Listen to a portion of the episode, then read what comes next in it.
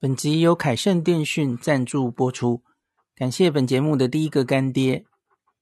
如果你要去日本，在烦恼上网的问题，你的手机是十一 iPhone 十一以上的 iPhone，恭喜你，你可以使用去日本上网新趋势的 eSIM 虚拟 SIM 卡，没有实体卡，下单之后收到 email 的 QR code 就完成交易了。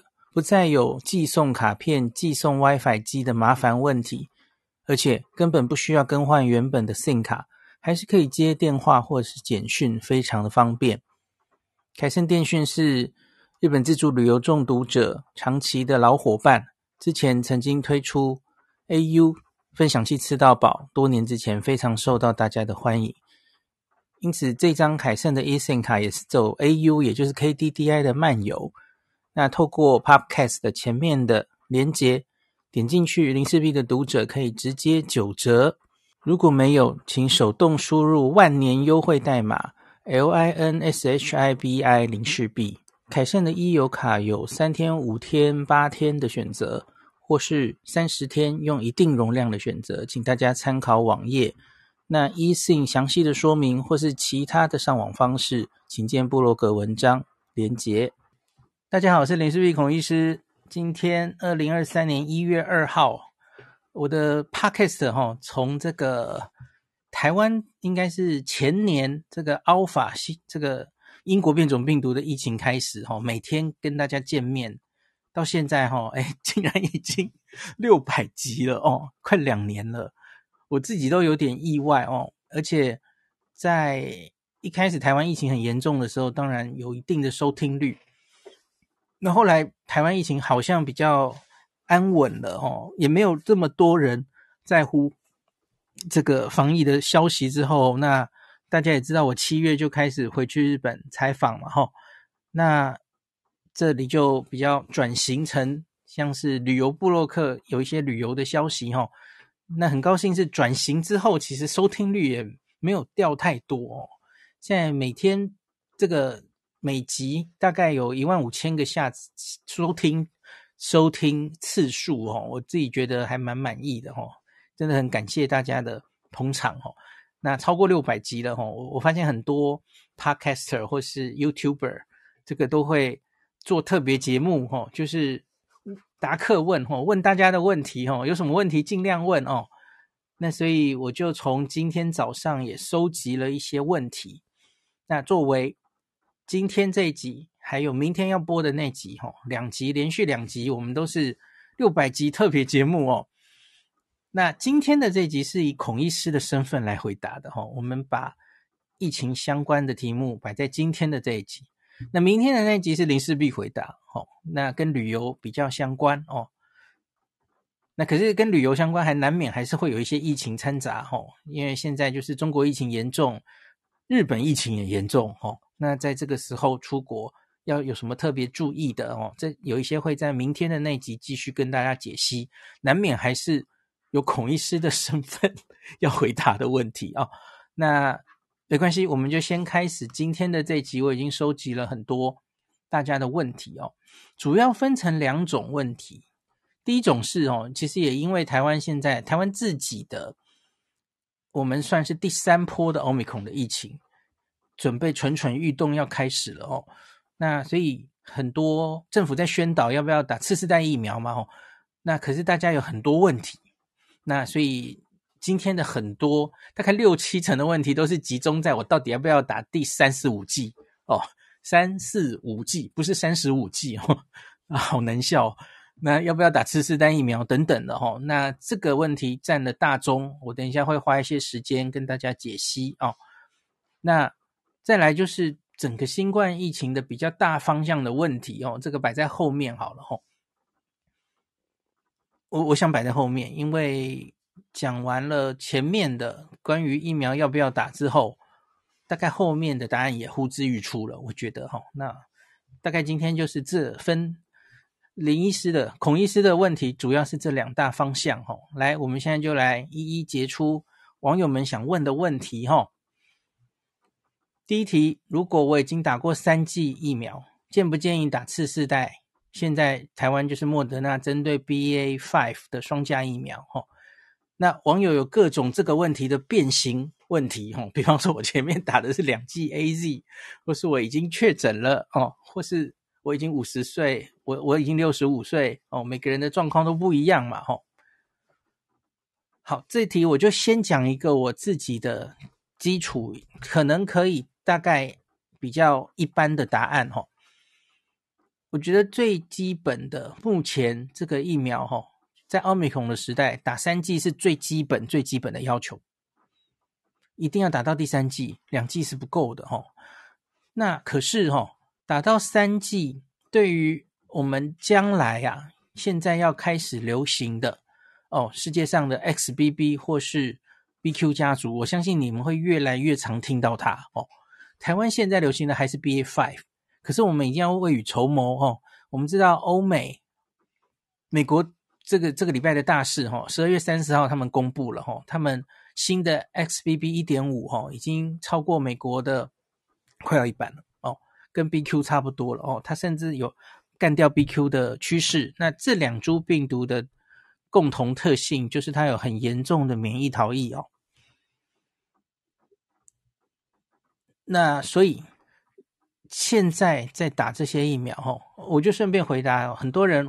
在我这里问，当然就是说，哎，日本现在疫情蛮严重的嘛，哈，那我寒假想出国，我现在打了三剂了，哈，不管这个是第三剂发生在多久以前，我我去先打一剂，在出国前，这样是不是会让我在日本比较不容易感染？我先跟你回答，我觉得答案是，可能效果非常有限。可能会让你很失望，可是很有限哦。我知道有一些老师在建议这点，可是我觉得科学上的证据没有太多哦。那我们现在这样子的证据其实还没有太充足。这这个证据来自哪里？就是一样啦，又是那种综合抗体的研究嘛。哦，你去做各式各样的疫苗组合的人哦，打三剂的人，打四剂的人，然后打次世代疫苗的人。有些可能还会掺杂他之前有过自然感染，那你要知道这一种研究其实是越来越难做哦，现在状况越来越复杂嘛吼。那最近常常被大家提的一篇吼，就是《新英格兰医学杂志》有一篇吼，我也会放在 Podcast 的前面哦。很不幸的就是我刚刚说的状况吼，不管打原始的疫苗，打三剂、打四剂，或是打次世代哦。其实你针对 BQ 家族或是 XBB，那那篇做的是 XBB，不是 XBB 一点五了哈。那可是大概可以预期，应该是差不多哈。他们能产生的综合抗体都低的非常 非常有限，非常低哦。大家记不记得我跟大家讲是 Omicron 然后不管是 BA one 或 two 或 BA five 哈，它能够。打上去防感染的时间，可能就是那前一个月、两个月哦。大家记得我说过这句话吗？哦，因为那时候综合抗体才够高，可是它很快又下降下去了哦，所以它防感染大概就只有打下去的哦，那个前一个月上下。所以，假如是针对 BA 五之前的 Omicron，我觉得你在出国之前打一针，希望这个在出国期间不会感染的这种想法。是有科学证据支持的，也可能可以如愿的哦。那可是我觉得到了免疫逃脱非常强的后面这几株，它可能连第一个月的防感染你都不能太预期了哦。所以一律现在有人这样问我的话，我会回答你说可打可不打，因为我不觉得一定有非常大的效果，可以在这一个月内你去日本让你不会感染哦。可打可不打，你可能还是会感染哦。当然你，你希望能尽量加强自己。你觉得在旅程中感染实在是很不方便，呃，很扫兴哦。打一针试试看，OK，我觉得可以哦。只是效果你可能不能太期待。好，这个是针对现在打疫苗要不要打下一季的问题。我们回到这个最大的主题，主要应该就是。看你自己的风险高低一样，这个跟哈，我上礼拜在脸书有写哈，我我说我建议一些朋友带快筛去日本，然后建议一些朋友去日本要保给付新冠的医疗险。这个问题跟谁得了新冠容易重症，谁有重症风险因子，谁得到新冠之后要在五天内，我们医生应该要给你抗新冠的病毒抗病毒口服药，可以有效减少你变成重症的几率。以上我念的每一个问题答案都一样，就是你要熟知哪一些人是有新冠的重症风险因子。那这个我有一篇文章写齁，那呃我很快的再念一次。其实你用年龄算，大概就是个五十岁以上吧哦。当然你每十岁十岁是越危险齁，然后。有打疫苗的比没打疫苗的好哦。你假如是有老人家坚持到现在还没打到第三剂，那他比较危险哦。一剂都没打的当然是更危险。然后再来是有各种慢性病嘛吼，比方说罗一钧自己他前一阵子确诊的时候，他有吃药，大家记得吧？因为罗一钧是有糖尿病的人嘛吼，所以他虽然看起来健健康康哦，很瘦哦，年纪也没有这么大哦，可是因为他有慢性病因子哦。那这种人就是得了哦，你你的重症风险会比别人高哦。那我以上讲的那些问题哦，你该不该打次世代？你要不要 这个呃五天内给药？你去日本要不要带快筛？所有的答案都是 yes。哦，那当然一定还有程度的差别，比方说一个。五十五岁、六十岁的人跟一个七十五岁的人，那个程度一定是有差别的哦，不是这么简单的一跟零。那这里就是要回到大家要有自己的判断了哦，对自己身体的把握哦。那另外重症风险因子还不能漏掉的就是肥胖了哈，然后慢性肝病、肾病等等的哈。这有有一篇如何就是重症风险因子是哪些，我就丢在 p o c k e t 前面的文章哈。好，所有。所以有重症风险因子的人，我觉得你要强烈考虑打次世代疫苗。而时间的话呢，哦，目前针对老人家研究比较多，哦，老人家呃可能防重症的这个效力，哦，会在大概六个月它就会往下降，甚至有些研究可能三到六个月就会降了，哈。可是一般来说抓六个月，我觉得 OK。所以我给大家一个原则哦，你前面打过疫苗或是有某一次确诊，那后面我觉得你可以抓大概六个月，时间到的话齁，我觉得你就可以补下一剂疫苗了。六个月，六个月要打一次。很不幸，现在的这个科学证据看起来就是如此，因为它真的会消退掉齁。那到底什么时候可以不用这样半年半年打一次哦？这个是我跟黄巧虎、黄瑽宁医师讨论过了哈，他他他跟我这里结论很像，他就是说，就是有重症风险，特别是老人家哈，现在目前证据看起来也只能半年半年一直打下去了。那可是随着时间在过去哈，累积的这些免疫记忆哦，比方说他累积，大家普遍社区这些老人家都感染了，也许两次三次哦。那疫苗再继续这样打下去，会不会到了某个临界点，那个防重症的效力就可以维持更久了？我们不知道，这天还没有到来哦。那也许那时候你就不用半年打一针哦。可是目前看起来是会消退的，这没办法哦。所以这个是如此建议。好，这些是有重症风险的人，特别是老人家。可是反过来呢，你假如是三四十岁的人，完全没有重症风险。我给你的建议是，你可能可以抓一年，离前面的感染或是那个前一剂疫苗，假如已经超过一年，大概一年上下哦，你可以考虑打这个次世代。那这里其实是专家建议的等级哦，是我个人意见的等级，因为对于年轻人呐，哦。到底这个防重症可以维持多久？哦，很抱歉，很少研究，很难研究哈，因为大家很，你要找到那种完全只有打疫苗，然后他就一直，就是你很难厘清到底他中间自然感染是几次，然后这样的研究越来越难做了哈。所以这里我不知道我们以后会不会有答案了哦。那可是。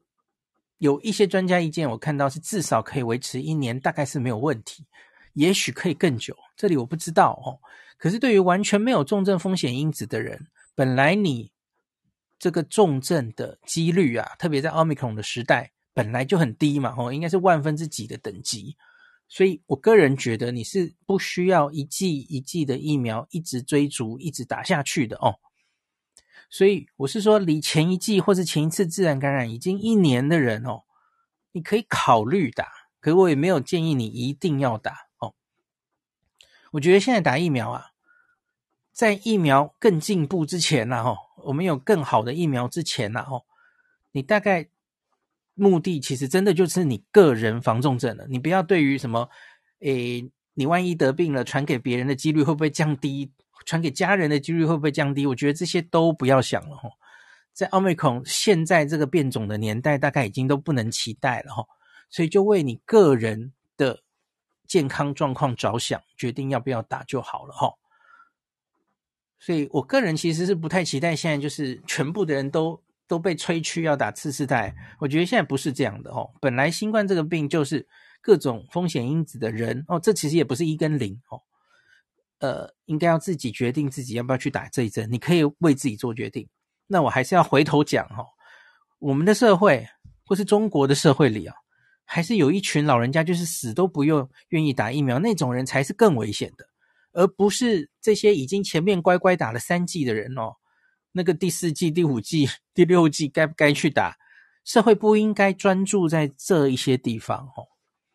反而让那些人打下他的第一剂或第二剂，对他个人还有整个社会的保护，其实都是更更重要的哦。那可是比较悲哀的就是，这些人看着你们已经在讨论打四五六七剂了，打这个疫苗根本没效嘛，还半年就要打一次，我才不要打嘞！哦，就是有点悲哀。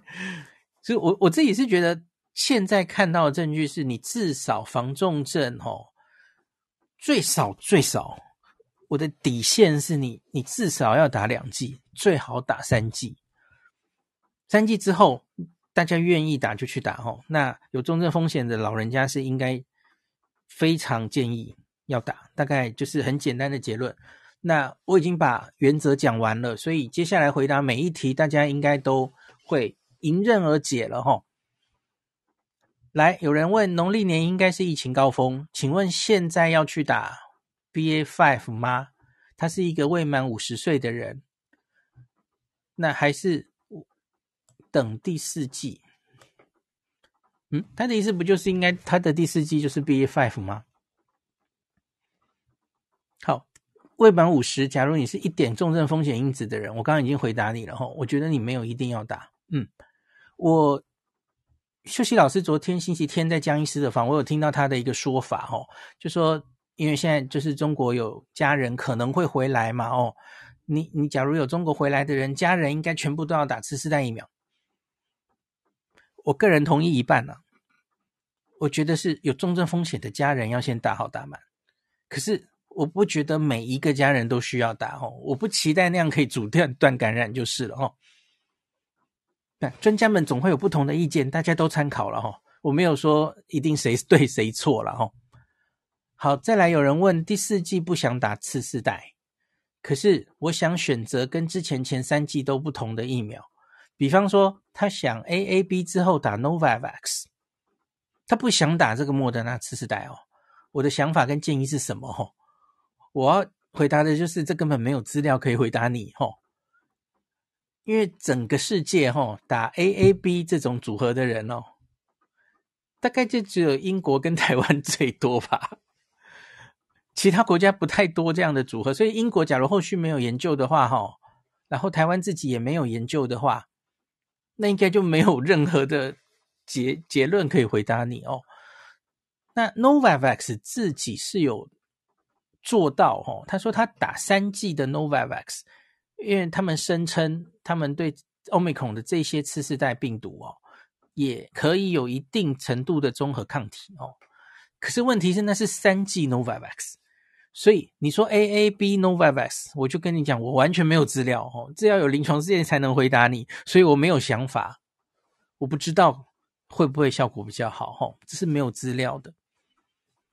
那再来有人问，请问已经打过哦 BA one 的那个次世代哦双价嘛哦？那有需要三个月后再加打 BA five 吗？哦，这个是国家最近台湾开放的嘛哦？我们国家是先进了莫德纳次世代 BA one，那后来是又进了 BA five 的双价。那前一阵子也开放了哈，就是你前面打了次世代 A BA one，那现在也三个月后就可以打 BA five 哦。好。我要跟你讲 必要性的问题了哈。首先，又是很遗憾没有资料。我们现在哈，我觉得 B A one 双价的这个东西好像有一点被科学界所遗忘的感觉。现在陆续出来了一些资料哦，我看几乎都是 B A five 的双价比较多。所以，我针对一些新的变种病毒，到底应该打 B A one 双价还是 B A five 双价？很多答案我们现在都还没有哦，那更何况是你这个问题是先打 BA one 再打 BA five，我没有看到这样的资料，我不知道以后会不会有哦。那所以你问我需不需要哦？那我先回答你一个问题，呃呃，我一我的一个猜测哈，下面现在下面的这个两个主要敌人呐，我们先说 BF seven 好了，中国北方。听说流行的是 BF7，这个在美国其实也已经落实掉了哈。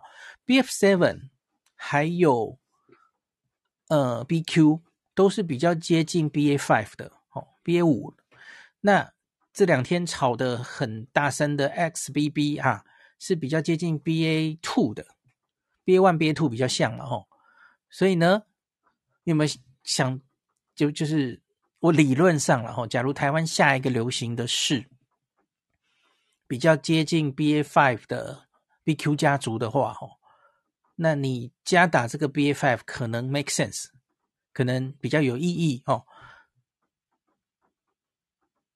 XBB 的话，可能就比较相对没有意义，因为它是比较像 BA two 的哦。好，可是这是我个人的意见哦，我们需要研究证实哦，这不做研究真的不知道哦。那另外是三个月。隔三个月，为什么是三个月？哈，这是喊价喊出来的，这根本没有研究哦。那隔三个月 就要打，那那我问你啊，假如我们现在针对 XBB 去做了一个次世代疫苗，再三个月你要打，三个月就要打一次疫苗，你觉得合理吗？很很 很清楚的，应该是不合理的事嘛。我，我为什么要为了这个病哦，三个月就打一次？我我的免疫力是有多烂呢？哦。就算是六十岁、七十岁以上的人哦，这给他的好处真的大于坏处吗？我觉得我们需要被资料证实啊。可是比较悲哀的是，大家假如听我这个 Omicron 的次世代疫苗出来的整个过程，其实我个人是很不满意的嘛。叶斌其实也批评过嘛，吼，大家回头去听今年六月的那个时候的 Podcast，我觉得就是已经大家都已经没有这么在乎了，吼，就是。一点点证据就开始打了，那现在好多人打下去之后，收集资料又没有收集得很完整哦。我我真的是觉得国外已经没有那么重视这个疫情了。你要打就打吧，我就觉得，所以我们就你们那么多问题，很抱歉，我们都没有答案给你们哦。不像疫情之初哦，那时候问题也单纯了哦，做研究也很简单哦。打了疫苗之后效果多好，我都可以很快的告诉你，因为有国家。非常认真的追踪啊，主要是英国。那现在英国好像也躺着了哦。我看英国那个变种病毒的报告好像好久没有更新了哦，不要再睡了哦。所以很抱歉，很多东西没有答案啊。好的，那先这样。我真的不知道应该要隔多久，然后 BA one 再加打 BA two 到底是好是坏？呃，BA five 对不起，你怎样？嗯，好。我自己是觉得可能效果都有限哦。好，那有人说八岁小孩还没有打过疫苗，去年七月确诊过，当时没有什么严重并发症啊。去年七月，呃，好，就是台湾的第一波嘛，哦，那应该就是 BA two，只有发烧一天半，这样还需要打疫苗吗？啊，这里我可以补充一个秀熙老师讲的，我那昨天有听到哈，我觉得也蛮有意思的哦。这是另外一个判读的方式哦，因为因为很多人就是等一下就一起回答了哦，很多人就是类似这种问题，我前面确诊过了哦，所以那我到底还要不要打疫苗？秀熙老师是用台湾的两波疫情来判断哦，因为我们五到七月这一波第一波哦，呃，Omicron 的第一波主要是 BA two 嘛哦，那后面哦这个九月十月这是第二波是 BA five。所以你要从你得了哪一波来决定你现在该不该打次世代。现在的次世代因为是 BA five 嘛，吼，所以刚刚得过的这群 BA five 的这一波的人，可能就不急着跟着哦，因为同样都是 BA five 嘛，那又离感染比较近，所以你大概就不急着现在打哦。这其实是一个还蛮实际的想法。可是你假如是五到七月台湾第一波得的人呐、啊。你是 BA two 的话，那你看离现在已经超过半年哦左右，那你再打一个跟你比较不一样的 BA five 双价，当然是 make sense，完全 make sense 哦，大概是可以增加你的免疫力哦，是比较有意义的哦。所以这也是一个让大家选择要不要打的方式哦。我觉得秀熙老师这个建议很不错哦。那再来。那你刚刚说的这个小朋友了吼，八岁小孩就只有一次自然感染，可能是 BA two 哦。我我只能回答你是我的小朋友的话，我应该还是会打哦。那如同刚刚说，因为他是 BA two 嘛吼，那现在，可是他这样就是要从头打起吼，因为现在台湾的规定还是前两剂基础剂呀，还是要。从原始的猪、原始猪的疫苗开始打哦。好，所以这个这个就跟次世代疫苗无关了哦。那我个人是还是会让小朋友打，一个前提是因为我家小朋友是期待会出国的嘛哦。那出国的时候，我总是希望他们还是打着哦。那可是当然，你可以有一种考量哦，就是。我们都知道，这个新冠是越老人家越容易重症哦。那青少年跟小孩，像这个已经八岁了哦，其实还好了哦。我们知道五岁以下小朋友会有一些重症的几率，之前我有跟大家讲。那台湾有一些脑炎，虽然几率大概万分之一，不是零哦，可是其实也不是太高哦。那打疫苗是应该可以有助于防止这种相对稀有的重症哦，进到脑炎。然后进到 Miss C 哦，应该都有机会减少的哈、哦。那呃后发年龄呃五岁以下最多，可是八岁、十岁以下也是有机会哈、哦。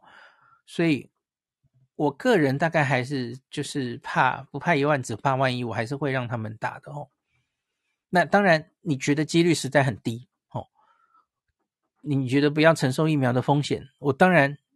觉得这样的思思考也是合理的哦，因为是小朋友，几率没有那么高，我觉得这是 justified 的哦。你你可以因此就觉得根本不需要打疫苗。那可是他去年七月的那个确诊哦，不能保证他之后会不会再感染，这是完全两回事了哦。我们常常现在讲这个相对无敌星星，大概只有三个月嘛哦。三个月之后就又会被各种免疫逃逸的病毒感染，这已经是司空见惯的事了哦。想想前几天不是还说我们这一波的疫情 BFF 已经有多少人是二次感染的嘛？哦，有一定的数字嘛？哦，那所以没有无敌星星了哦，那是相对无敌哈，而且最相对无敌的时候是大概自然感染的三个月之内这样哦，然后就。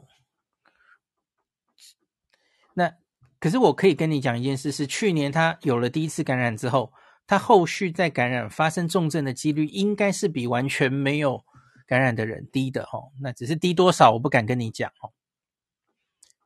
因为他就等于打过疫苗了嘛，其实是类似的状况哦，身体已经有对他有记忆了哈。好，那请问确诊后才要再打第四次疫苗吗？之前我的 Justin 医师说是不会那么容易中，再中一次啊。家庭医师说要不要打，看个人选择。我刚刚已经回答了嘛，吼，呃，不一定，吼，像这个 BQ 跟 XBB 来，吼，我觉得所有人都有机会再得一次，吼，只是当然，你可能相对于到现在都还没确诊的人，你的得得病的几率会比他低一些。可是问题是你还是可能会再感染的哦，因为现在的病毒都是免疫逃逸很厉害的哦。那可是就是回到我们的大原则哦，那要看你打疫苗的目的是什么。我我我已经开宗明义就跟大家讲了哦，我觉得现在打疫苗目的完全不能放在防感染哦。好，这我想用原则回答，你应该已经知道答案了哦。你要不要打这第四剂疫苗？你现在应该可以自己决定了哦。好，因为暑假要再次去日本自助旅行，想说至少要有点对新冠的防御能力。那新冠变种的部分，如果接种次世代疫苗，是否有一定的防御功效？好。应该已经回答过了哦，我觉得回答那个防御效果非常的有限哦，不要期待这件事哦。可是你当然想去打，增加一些防御功效，我觉得可以。可是你不要太期待哦。我觉得连五十 percent 的防感染的五十不是这对一个疫苗的基本要求吗？大家记不记得哦？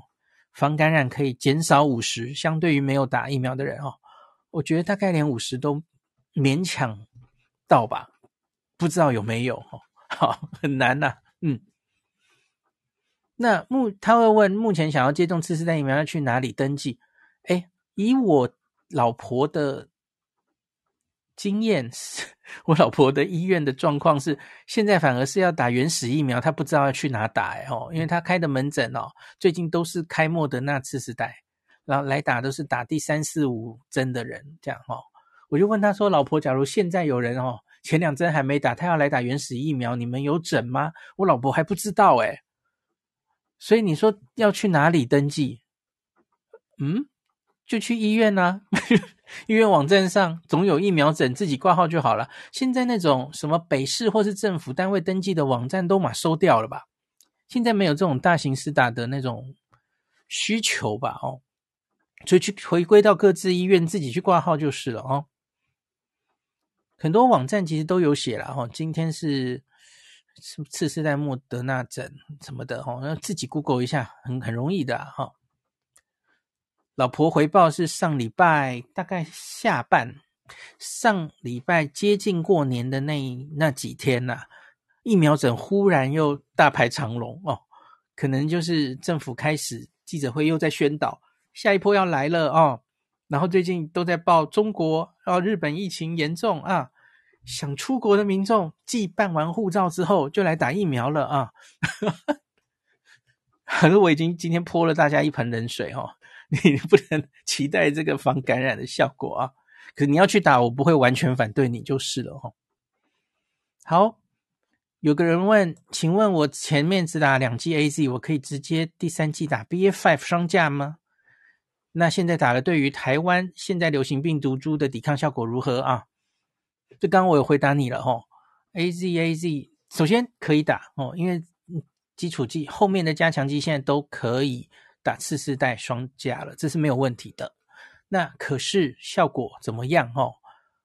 呃，我的印象里没有看到这样的研究，嗯，就是前面两剂 AZ 的，后面直接接次世代的，第一个是。国外可能很少很少，应该是几乎没有这样的人哦。要有可能要在台湾做，可是我没有看到台湾有做这样的研究啊。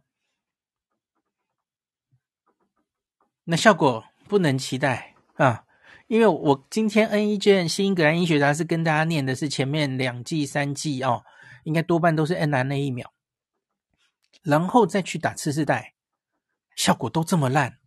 那你前面假如是 AZ AZ 啊，打一个双价 BA.5，你觉得效果可以多少？AZ AZ 本来那个综合抗体的效果就没有 NNA 好嘛，哦，这个就不能期待了哦。那所以一样回到我的这个最这个原本的开宗明义跟大家讲的哦，现在打疫苗彻彻底底就是为了防重症，你不要再想防感染的事情了哦，那是做不到的。它其实就跟我们每年打的流感疫苗都一样啊，打流感疫苗还是会得流感，大家应该都有这样子的经验哦，那也是很正常的事，因为流感疫苗本来它防感染的效力就很差哦，可是它的重点是它可以很有效的防止重症，新冠疫苗就跟流感疫苗一样，其实他们是一样的哦。那每年流感病毒都在变，它需要一年打一次。新冠现在好很烦，有一些脆弱族群可能需要半年就要打一次哦。那希望以后可以至少看可不可以撑到一年吧。哦，好，那跟下一个问题有关，是否有国家把流感跟新冠疫苗混合哦的实际动静？这里我不是很确定，他想问的是哦，这两个疫苗真的把它二合一哦，打一针就好了？这个东西我知道有一些药厂在做哈，可是应该还没有还没有成个后续的状况出来哈。像莫德纳好像就有在做哦，可是我没有看到后续的报道。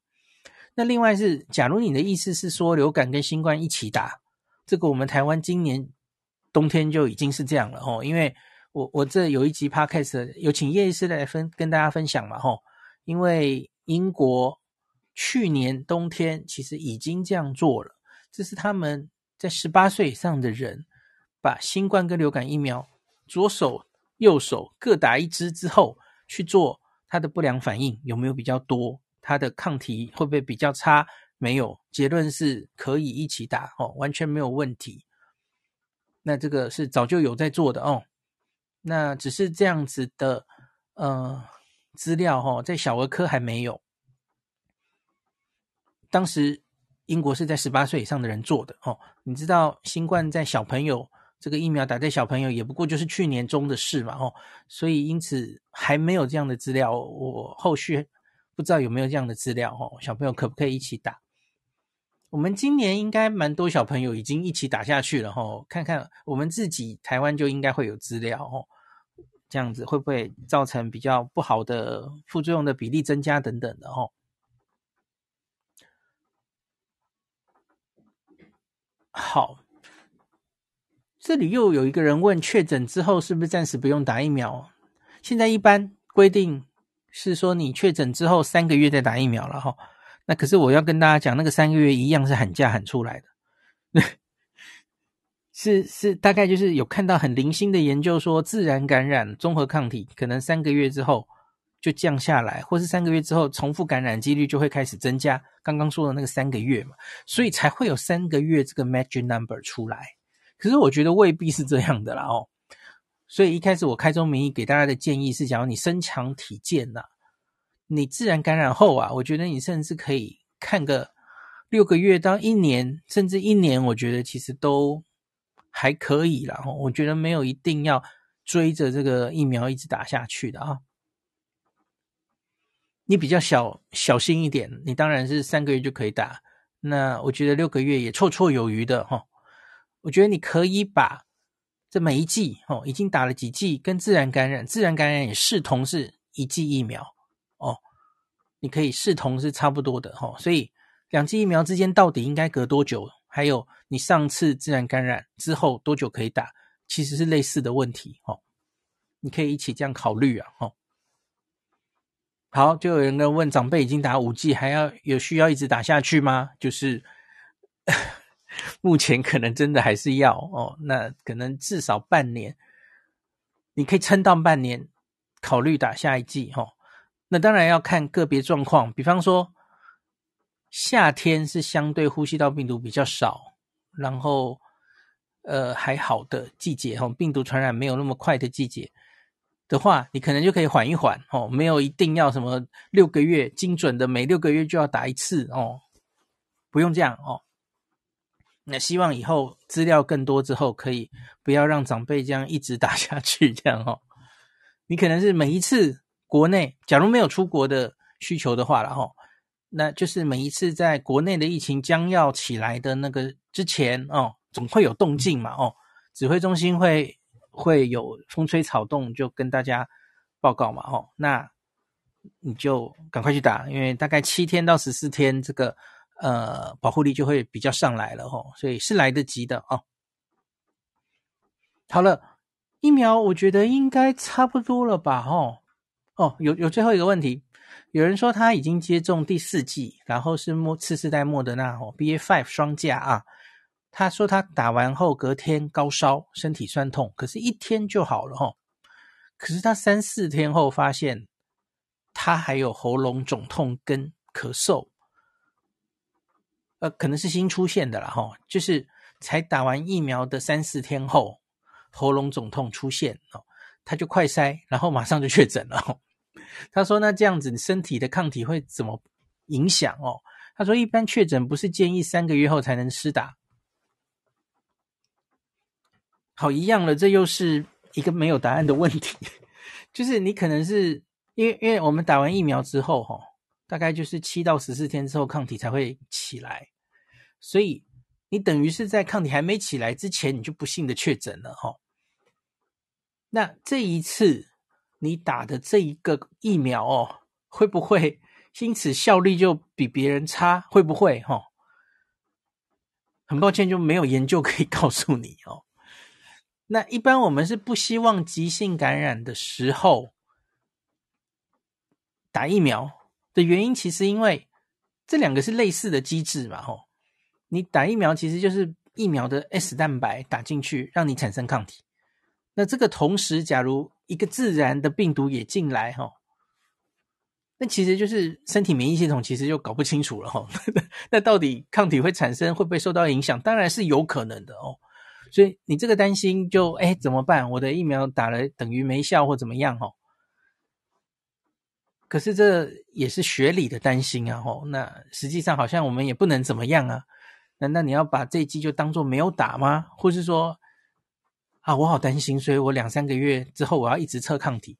也不用吧吼，因为我就跟你讲，现在这个综合抗体其实都很低耶，测只是测心酸的哦。我觉得是不要这么。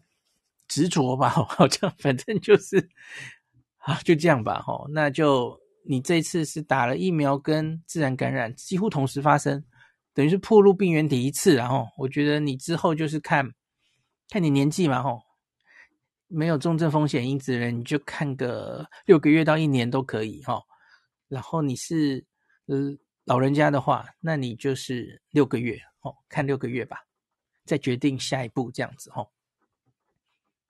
好，好了，这一集的前半结束了，我们接下来要回答一些比较大方向的问题哦。有人问说，新冠肺炎真的流感化了吗？等一下，有人告诉你新冠肺炎现在已经流感化了吗？应该还没有吧？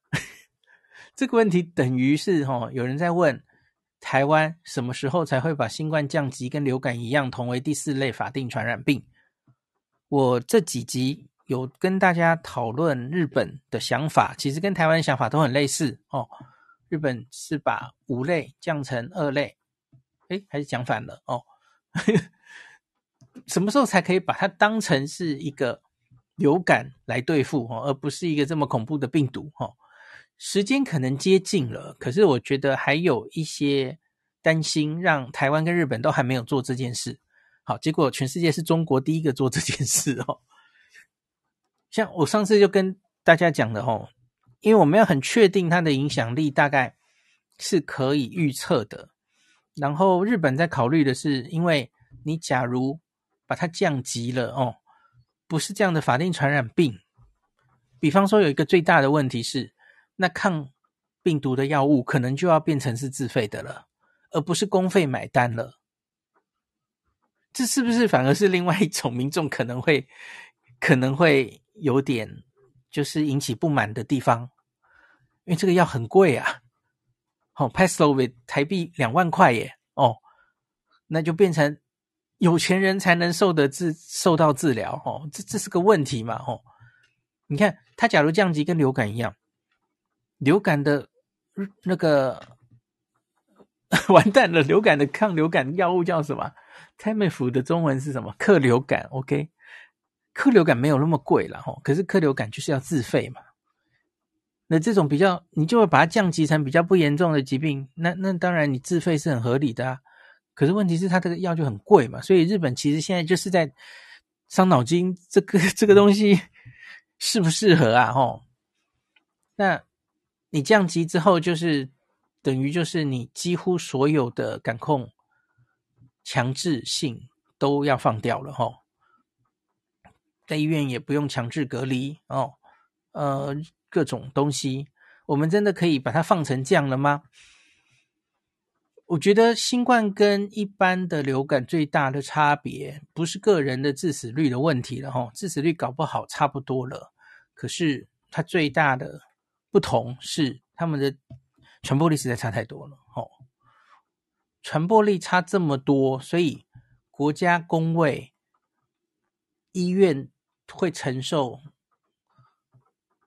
这个可能会医疗崩溃的问题哈，所以。这一点风险到目前为止还不能完全消除。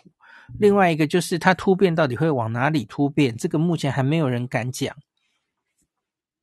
假如真的敢讲的话，其实最近中国的疫情严重，大家就不用怕成这样了哈。好，所以呢，我觉得是不是要真的流感化哈？是不是全世界可以放心的把这个病降级哈？就当我们翻过这一页了哈。WHO 宣布哦，是这个大流行结束，我们从此啊不用逐例通报，我们 monitor 重症就好了哦，就跟流感一样，流感现在只有这个重症需要通报哦，哦，那个法定传染病里面哦，一般的流感感染是不用逐例通报的，顶多有个定点医院哦，定点医院哦，每周定点抽测几个病人，看密感染密度多高，这样就够了哦。什么时候可以进到这一步啊？我觉得明年内有机会，前提是经过了哈眼前的这两个敌人，应该说三个敌人，三个变数哈，一个是 BQ 家族，一个是 XBB，一个是中国的这波疫情，不知道会不会有新东西出来。等这三个变数都已经比较清楚之后，全世界的医疗系统都撑得住的话。我觉得，也许在某个时候，明年的某个时候，WHO 搞不好真的会直接就宣布大流行结束。哈，我觉得是有机会的。大流行结束跟这个病毒消失完全是两回事。哈，这个病毒是不会消失的啊。好，有人说，如那他继续问了。哈，假如我们说他已经流感化了，我觉得他流感化，流感化。可是它终究不是流感哦，两个还是不一样的东西。那他接下来要问的是，每年可能需要还是要补打加强剂，会不会有不需要打的那一天到来？我觉得年轻人可能最后是可以完全不用打哦，因为他们的重症风险极低。像我们流感，每一年年轻人没有建议打哦，都是自费，对吧？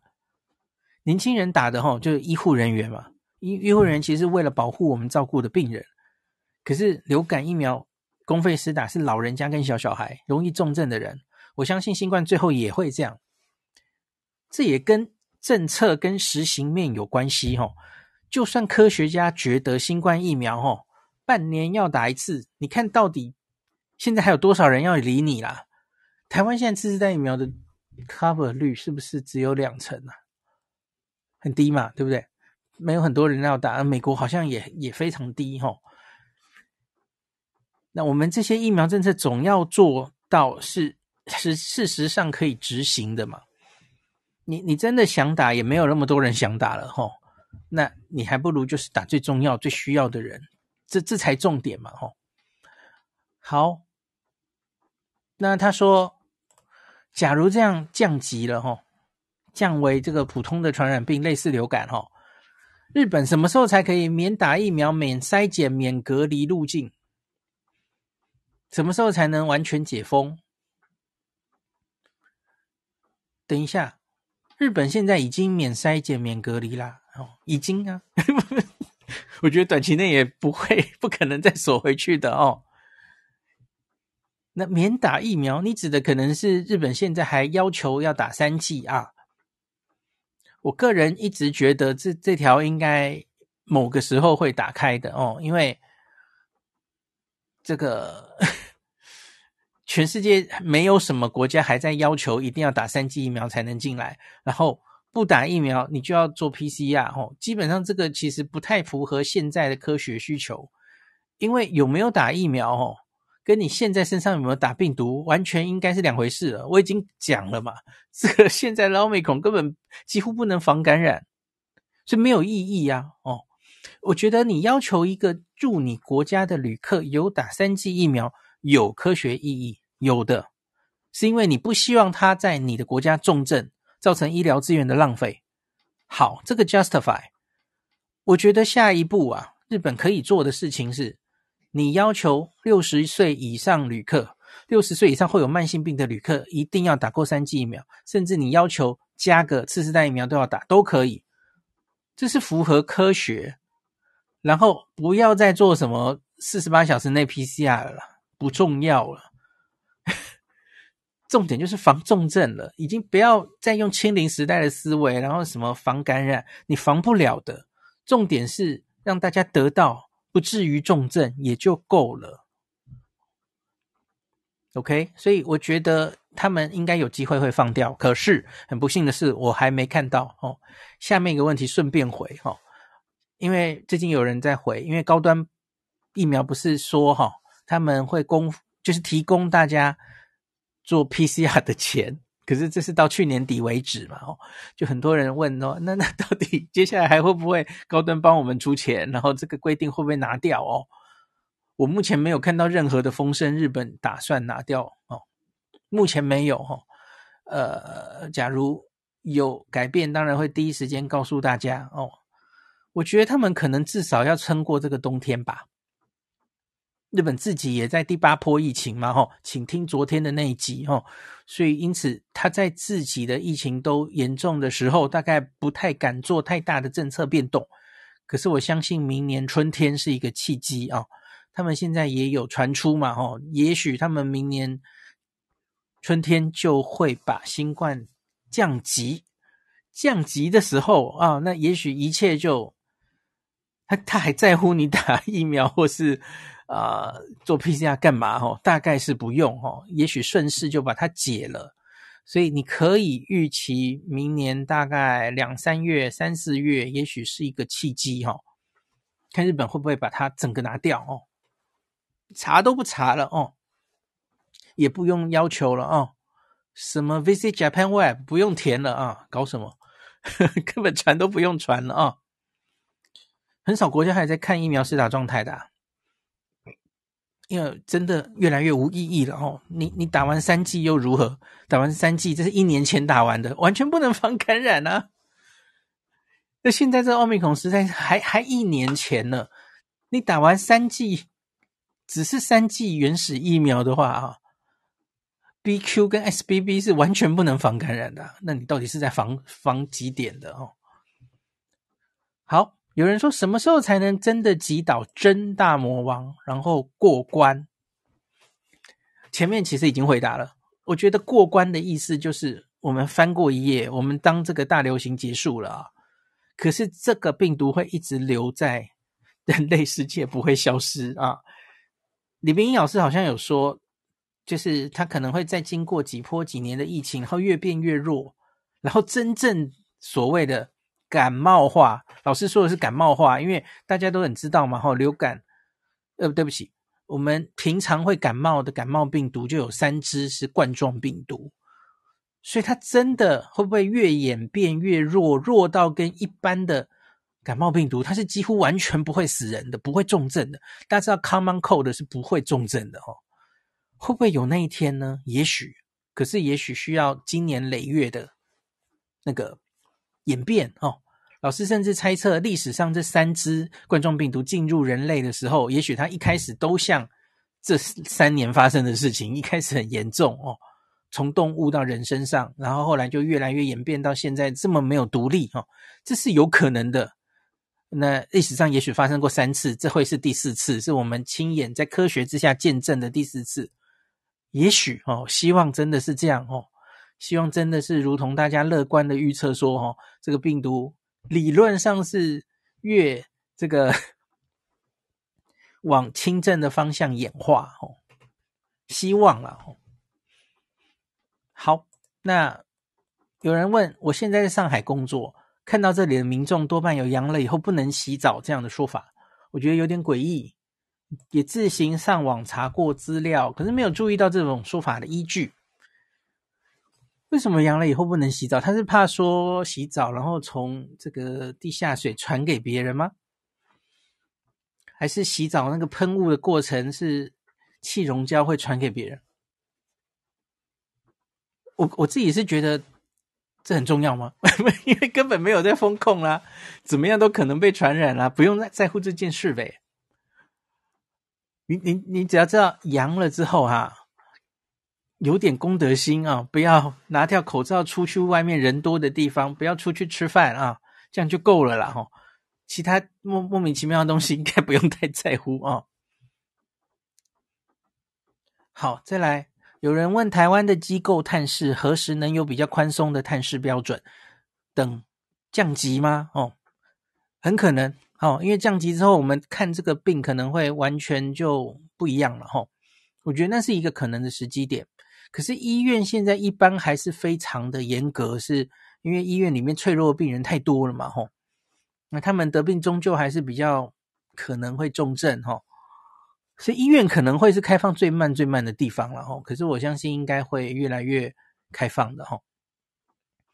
好，有人说这个，嗯，有人说 XBB 吼，美国的 XBB 在一个月内跻身大宗的主流株哦，应该说 XBB 一点五啊哈。他说不过美国整体死亡趋势是有下降，可是住院率稍稍提高哦。他说：“不知道我怎么看美国这个 XBB 一点五，还有它是否真的进入所谓类流感哦。美国这件事情还不能那么快下结论哈，因为我今天有看到，我我看到应该是 NBC 吧，有一篇关于 XBB 非常好的整理，我觉得那个记者超厉害的。我们台湾的媒体只会在那边渲染，然后自己加标题‘新大魔王肆虐美国’，又来了。”可是那一篇其实是非常中规中矩的整整理各专家的说法哦，我觉得非常非常棒。那他就分析 XBB 目前是住院率稍微翘起来。那你知道 XBB 其实很快的占比，它它不是案例变多哦，请注意，它是占比变多。可是你看确诊数没有明显的变化。所以你说肆虐怪怪的哦，它它其实连一个高高的传染链好像都还没有形成。可是当然，现在的美国它的确诊通报率，或是很多国家，也许其实已经没有几个月前这么做那么多检查 PCR 通报这么勤了。他可能不能真实反映，没有没有错了哈。所以我觉得我们要看的是后续发生的重症跟死亡会不会翘起来。那个是最准的。那目前那一篇新闻有整理说，因为因为我们知道嘛，那个 SBB 目前在美国东北的新英格兰区域那几个州啊，占比特别多。诶，我我发现好几次都是这样哦，是不是跟欧洲往来比较 多的关系啊？那东北这几州现在甚至有几州这个 XBB 一点五已经占七十五 percent 哦。那全国。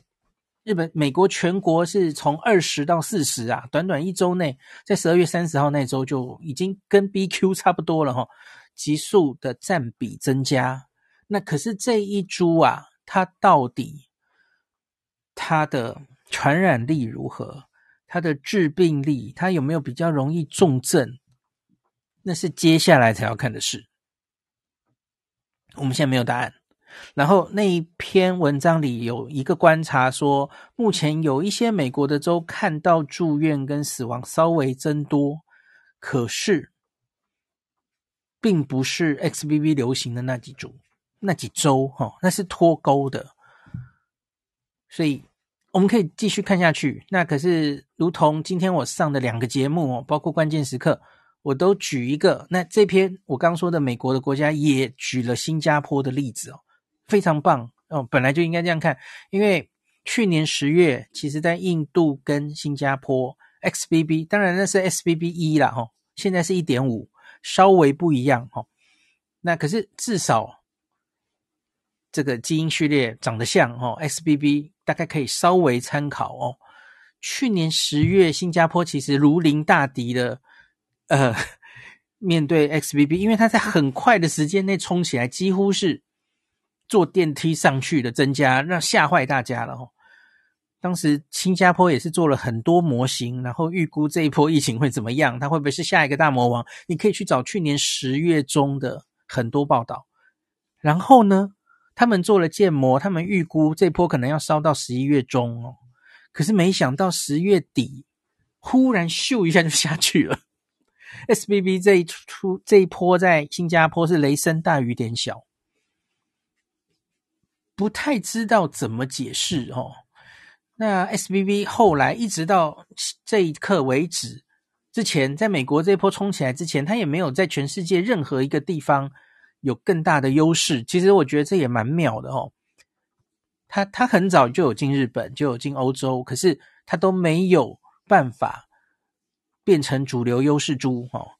那我自己的觉得是哈，以传染力来说，竞争优势来说，它可能一样，它就是没有其他其他的变异株高，特别是传染力哦。所以你要跟我说 SBB R 零值二十五，我是不相信的哦。那可是它比较类似 BA five，你看我我我这个例子跟大家举了很多次，BA five 其实年初早就在南非出现了，可是它在 BA one、BA two 在的时候，它没有办法做大，它等到多半的人都得过 BA one、BA two，好，然后因为它有免疫逃逸，它最后才做大。那我觉得 XBB 有一点像这个味道，前面的人都得过了，最后它终于可以 在戏棚下等久了就是你的哦。美国已经好几个变种病毒都已经轮流上台过了啊、哦，包括了 BF seven 哦，北京在流行的那个哦，BQ 也上一下哦，现在轮到 XBB 了哦，所以我个人没有太担心它哦，那我们可以继续观察。我觉得你要我现在判断哈，我觉得这又只是一个小关主啊，小魔王啊。完全不能叫他是魔王，真的魔王出现的时候啊，是去年十一月奥密克戎粉墨登场那种时候的那个鬼样子。WHO 或是很多单位同时开始警铃大作啊，马上开会给他一个新的名字啊，我们以后叫他一个新的希腊字母的名字哦，他跟原来的病毒改头换面了哦，太可怕了哦。拍病毒出现了哦，那才是魔王粉墨登场的时候。我觉得现在几个都是小小的关主啊，大家不用太担心啊。它终究都还是奥密克戎里面在变来变去哦。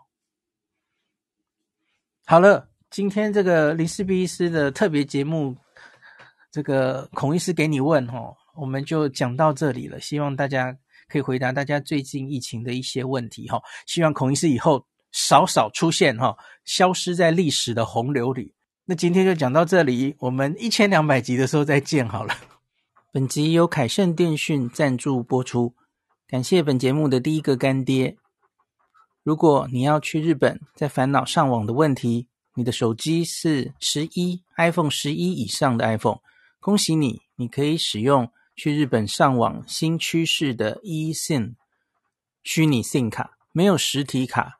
下单之后收到 email 的 QR code 就完成交易了，不再有寄送卡片、寄送 WiFi 机的麻烦问题，而且根本不需要更换原本的 SIM 卡，还是可以接电话或是简讯，非常的方便。凯盛电讯是日本自助旅游中毒者长期的老伙伴，之前曾经推出 AU 分享器吃到饱，多年之前非常受到大家的欢迎。因此，这张凯盛的 eSIM 卡也是走 AU，也就是 KDDI 的漫游。那透过 Podcast 的前面的连接，点进去，零四 B 的读者可以直接九折。如果没有，请手动输入万年优惠代码 LINSHIBI 零四 B。凯盛的 e 游卡有三天、五天、八天的选择，或是三十天用一定容量的选择，请大家参考网页。那 eSIM 详细的说明或是其他的上网方式，请见布洛格文章连结。